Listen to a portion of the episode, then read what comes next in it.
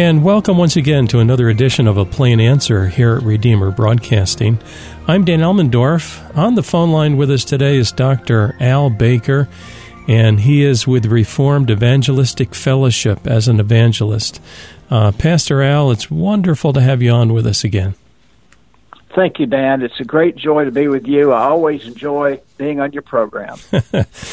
I um, I'm on your mailing list for a wonderful devotional by the name of Forget None of His Benefits.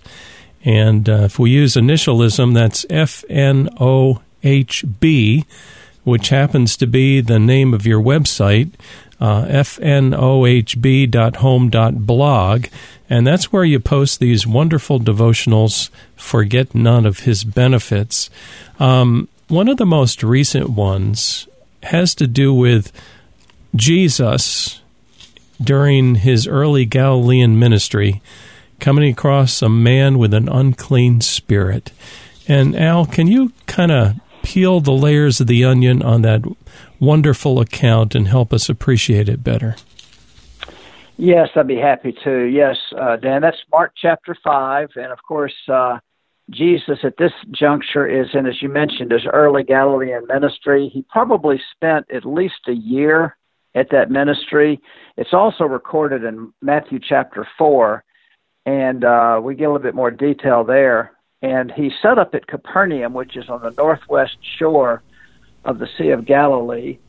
And uh, he he went uh, to to villages and towns within a one day walk of Galilee, it seems, and there was at least 150 of those towns or villages there. And so he spent a lot of the time going around uh, preaching the kingdom of God and healing people of disease and casting out demons and saying that the kingdom of God has come near you. But then he does something interesting. He gets in a boat with his disciples and he goes across the Sea of Galilee from the northwest shore of Capernaum to the southeast shore of what some call uh, Gerasa or the Gerasenes. And uh, we know that Jesus never did anything in a haphazard manner. There's always a reason for him doing so. So he goes to this area, and uh, we know that these are people who, as Ephesians 2 puts it, are strangers to the covenants of promise, um, having no hope and without God in this world. They were Gentiles, they were pagans, they had no real God, they had no Bible, no, no Old Testament. And the reason we know that they were Gentile pagans is because they were pig herders. Well, now we know that Jews would never raise pigs, and so that's how we know. Right. Not only, yeah. So not only that, um, they were uh, also we know from history under the oppressive boot of the Roman Empire, and uh, they were occupied by the Romans, and they had very little freedom. But it's still at the same time, people have a way of eking out a living and making the best of the situation. So these pig herders apparently were doing pretty well because they were probably selling salted pork to the Romans for the Roman soldiers to eat when they're out on their their you know on the, their duties and so forth. So that's that's uh, that's kind of the background. And then when Jesus gets to the shore, he sees this wild looking man. We we know that he was naked because later on we're we're told that he was clothed, so he he was naked. We also know that he had uh, shackles and chains broken hanging from his wrists and from his feet. Um, we know that uh, he was by himself. He was a loner.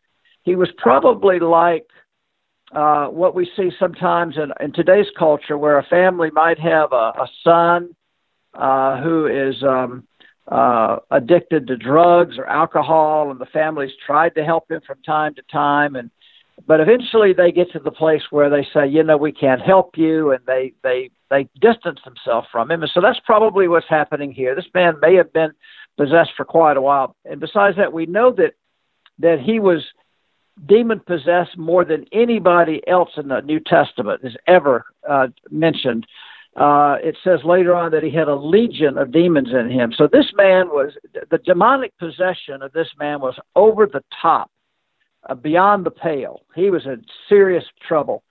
And uh, not only that, but he was also one who was incredibly strong, preternatural strength, we might say. Again, he was able to break chains. We're told by Mark that nobody could keep him down.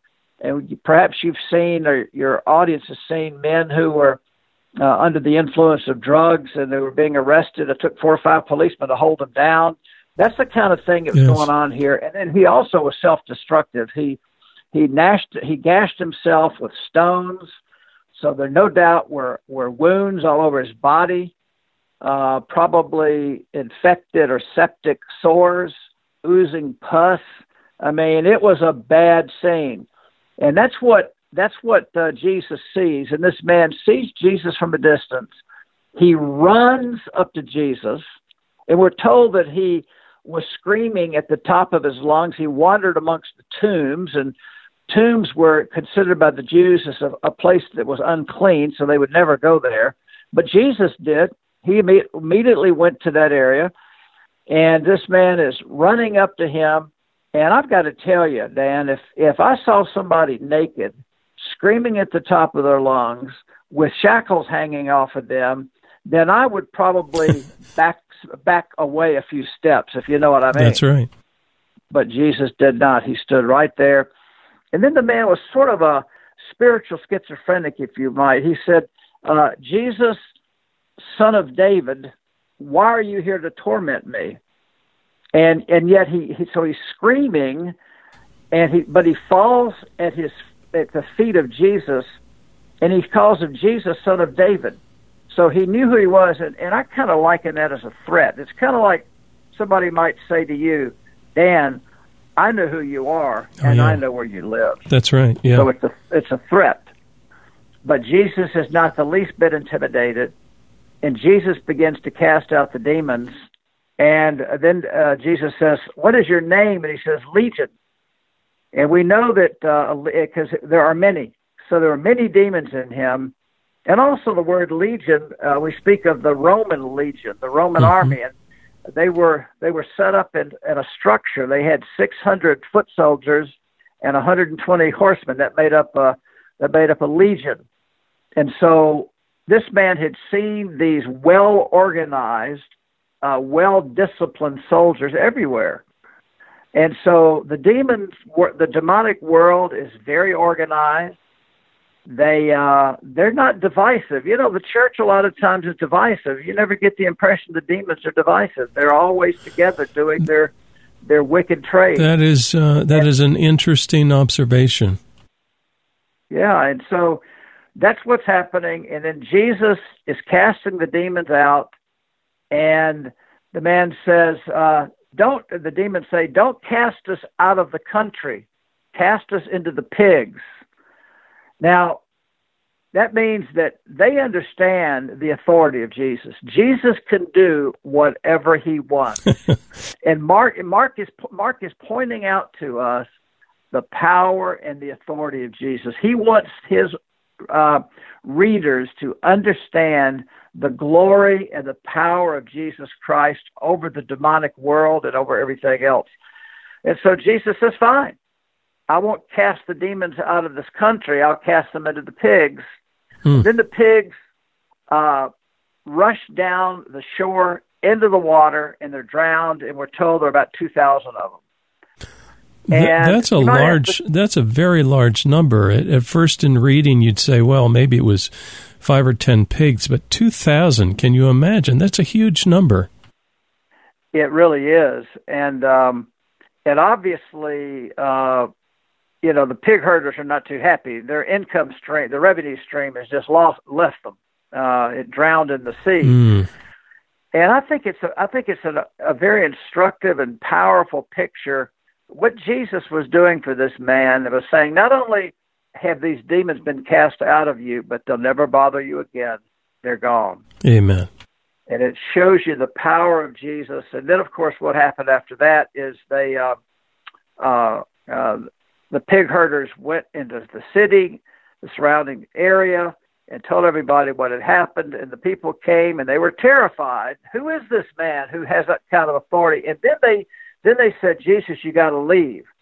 And now, you know, it doesn't tell us why they left, but if you really think about it, the revenue stream has been done away with. Yes. Leave because what else are you going to do to destroy our, our, our economy, so to speak?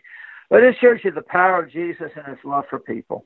Yeah, it really does. Um, as you're describing this this true story, this true account in Scripture, I'm sitting here thinking, I wonder who else has been blinded by Satan. That's even in our listening audience today, who who really wants to be delivered. You know, and I, don't mean to sound overly emotional in my approach here, but I do believe that uh, Satan uh, does work in people's hearts even today. And the power of the gospel is infinitely greater than the power of Satan. If you were to speak to someone who needs the Lord today, uh, what would you say to that person? I know each person is different. Mm-hmm. Well, I would say to them that there's there's nobody beyond hope. And you look at this man again. This was not your normal uh, run of the mill demonic possessed person. Jesus went very specifically to this man. Jesus was omniscient because he's God, and so he knew what he would find there in the tombs. And it's and he went because he wanted to manifest his incredible power over over the demonic world. So he took the hardest case he could possibly find, and and I there's nobody in your listening audience, I feel sure, who would be as far gone as this man. Mm. And so, if Jesus could could uh, set this man free, he could set anybody free. And I think what it what it comes down to is is a willingness to say, Jesus, would you help me? Would you deliver me? Would you set me free? And I believe he'll do that if people will humbly seek him and bow down before him and believe on him. I believe he can do that. Yes.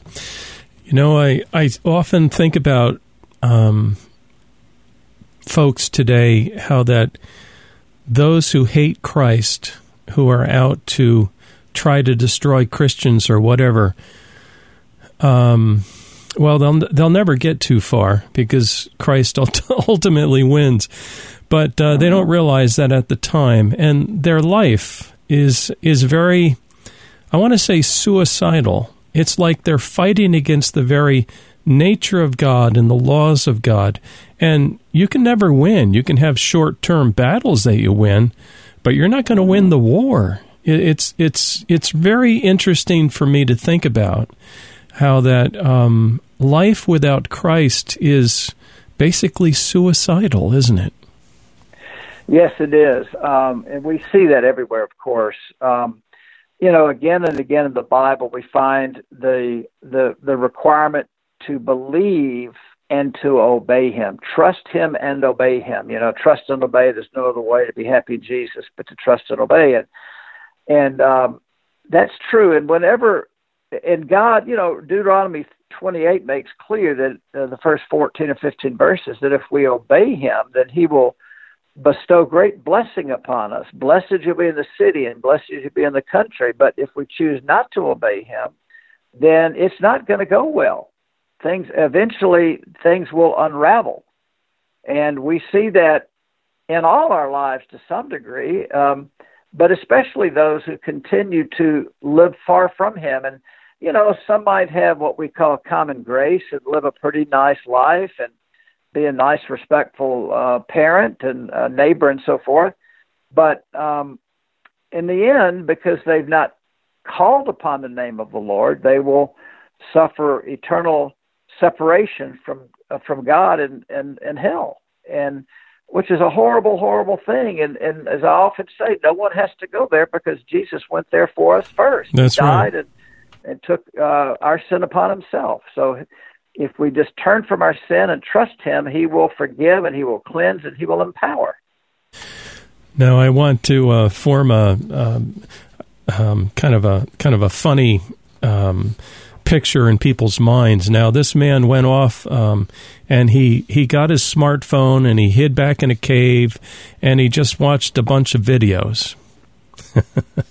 um, yeah. No, not at all. Can you tell us what this man did now that Christ had saved him? Yeah, he uh, he immediately said to Jesus, Can I get in the boat with you and go across with you and be one of your disciples? Which mm. is what always happens when one is radically saved. We immediately know that we've been set free and we feel like we must somehow or another tell people about what he's done.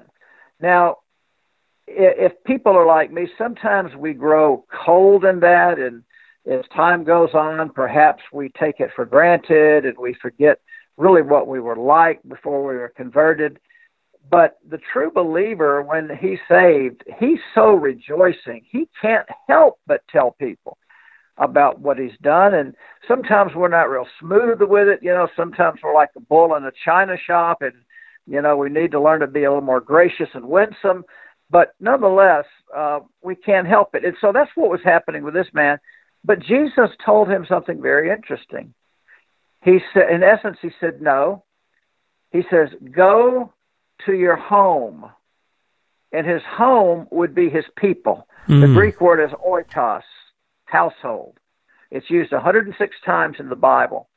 And in that in that uh, culture, in the Middle Eastern culture, and it, in, in fact, in many of the cultures around the world, like in India or Africa, your household is very, very important. We tend to be individualistic in our country, but not in other parts of the world. They're very, very home, family oriented. And um, so he said, Go back to your people and tell them what great things the Lord has done for you and how he had mercy on you. And I think, and so that's a command that Jesus is giving all of us. It's a very simple command go. And uh, um, what happens a lot of times in the church today, Dan, is we think, come to the church, come and hear my preacher, and maybe you'll get something out of it. That's not the picture in the Bible. The picture no. in the Bible is not is not come to my church. The picture is go to the world.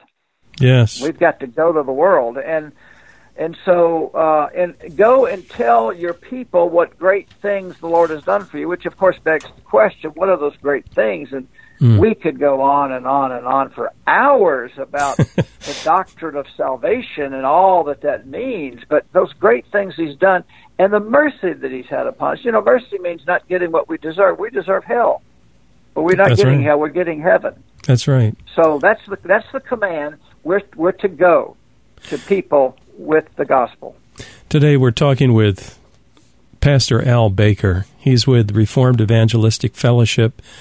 Um, he was a founder of a church up in the Northeast, and he's been to other churches, and now he's um, doing much evangelism, and he's seen a lot. Um, and this article was titled, Are You Educated Beyond Your Obedience? And that caught my eye. You know, uh, Al, sometimes, often, we can have a lot of head knowledge, but if we don't have this true relationship with Jesus and then a willingness to share the good news, we're not doing the job, are we? No, that's that's right. And um, again, as you're alluding um, to the to that issue, we've never had more information than we have now. Bible colleges, seminaries, the internet, radio, television, YouTube, on and on and on it goes. And you know, a lot of the stuff on these these uh, platforms are not very good, but a lot of it is very very good. There's a lot of really wonderful material out there. Uh, and, and even our sermons tend to be uh, more of an information um, communication than really expecting much to happen with it. And, but that's not what you see in the Gospels or anywhere in the Bible for that matter. The prophets and the apostles of the Lord Jesus are commanding us to do something with what we know. But I think sometimes we are educated beyond our obedience, and we have all this wonderful teaching from our churches, our pastors, and so forth, but we're not obeying Him. We're not doing what He said. And I really believe that every time we read the scriptures and every time we hear a sermon, we should say, God, what is one thing you want me to do with what I've read today? Yes. We should we should read the word and then we say, what is that one thing? And I want to obey you today, and then share what we've learned with other people. Mm. And uh, for, you know, for example, I was reading this morning at, at the end of Second Kings, and uh, you know, it's talking about how the Babylonians came in and eventually uh, tore down the wall, tore down the the uh, temple, and took all the gold and silver and bronze out of the out of the uh, temple. And I thought, how sad. And it all had they because of their idolatry and their unwillingness to repent they lost everything. And i said god i don't want to fall into idolatry. I don't want to lose what you've given me and i don't Amen. mean we're not going to lose our salvation of course no. but just lose the blessings that we have we don't want to lose that so you know we want to learn to obey what he tells us to do that's right the article is are you educated beyond your obedience? It's found in Forget None of His Benefits. And today we're talking with the author, the Reverend Al Baker. Um, to read more, it's found at FNOHB, and that's kind of um, initialism for Forget None of His Benefits, fnohb.home.blog. And uh, you can sign up for these wonderful devotionals from Pastor Al. He'd be glad to put you on a mailing list. What Al? Do they they come out? I believe once a week. Yeah, I send them out on Thursday morning about uh, I think it's nine a.m. Eastern time, yeah. and uh, yeah, so that's they come out every week. Now, um, God has given you a a heart for evangelism, and we all need that it, it's not just specific to Al Baker. Um, God is calling us to this, folks. Um, and uh, Al, you talk about towards the end of your article um, something called an elevator speech, quote unquote. Can you tell us what, uh-huh. what's on your mind there? Yeah, you know, if you look, you look in the Book of Acts, and you see at least three times Paul gives his testimony of what God did in his life. And isn't that what Jesus is telling this Gerasene demoniac, as he's referred to? He says, Go and tell people the great things the Lord has done for you and how he had mercy on you. And that's what Paul's doing. So we ought to be able to get down. And when I, when I say an elevator speech, you, you get on a, you're getting on an elevator and you you punch the 10th floor button and there's a couple of people in the elevator and you're going up, you've got 30 seconds. well, you should be able to get the gospel down in 30 seconds. And, and what I mean by that is, I don't necessarily mean going through the front door and say, now, buddy, are you saved? Uh, I mean just saying, let me tell you, I, if you don't mind, I want to tell you what great things God has done for me. I used mm. to be lost. I used to be this way. And I met Jesus Christ 30 years ago and here's the changes he's made in my life. But I've had trials in my life, and he's given me strength anyway. And I just want you to know that. Mm. Yeah. And we can say that in 30 seconds, and we could say that all day long. And and what that does is people, when they hear that, they might say, "Oh, well, that's good for you, but that's not for me." But we all know that sooner or later, people are going to have some trouble. And if they've heard stories like that, then especially if they know you, then they're going to come back to you at some point and say, "Hey, I need, I, but you could you maybe help me a little bit? You, you know, you sound like a religious person or whatever." and and we just need to get, and anybody can do that, and and they're not going to, they're not going to challenge you intellectually because it's your story. They can't do anything about it. It's your story, and I think and that's exactly what's happening in Mark five. Yes, yes. Uh, before I we have to hang up here, Al. One more thing. Um, I, I, get the sense that we're close to uh, losing our constitutional republic here in America. And the fundamental problem has to do with the heart of man, doesn't it? Mm-hmm. Yes, it does. You know, uh, I, I, wrote something a year or so ago about uh, the very fact that every dynasty ends at some point. We think about the uh, Medo-Persian Empire, the Roman Empire, the British Empire. Uh, British, the British uh, are still there, of course, but that empire they once had, they've lost. And so we've been around for 240 years or whatever it is. Um, but the the the the uh, empire is going to end at some point. The dynasty is going to end at some point but I think a lot of Americans think, well, this will keep going on forever and ever. well, no, it won't. No, it won't. It won't. It's just not. And I don't know that, you know, I don't know that this country is going to be invaded by the Chinese and taken over and all that. It could, but I think it's uh, what we're doing is we're crumbling from the inside. And I think it was That's John it. Adams who said that a republic will not stand if it doesn't have righteous people. Mm. You have if a, a, if you're going to be self-governed, you've got to be righteous, and we're not righteous, and this is why we're breaking down. And it's a very tragic time, but again, this is where the gospel comes in, and this is where Christians have to live out their faith wherever they are and Yes. be bold. Not I don't you know I don't mean arrogant, but I mean you know bold but gracious all at the same time because we've got the truth and and to pray for God to do a great work is you know there's always hope in Jesus and we always Amen. have to look to Him. Amen. And pray that God the Holy Spirit will lead you to that person that you need to talk with today, and the next day, and the day after that. That's exactly right. Pastor Al Baker, my brother, thank you so much for joining us today. It's always a pleasure, Dan. May the Lord continue to bless you and your ministry. And dear listener, please join us next week for another edition of A Plain Answer.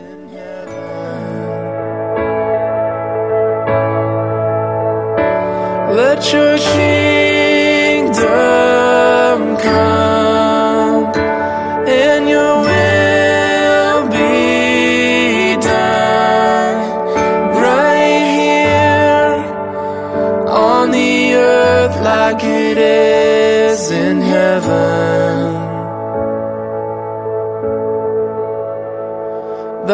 Thy cross is lifted o'er us. We journey in its light. We follow as you guide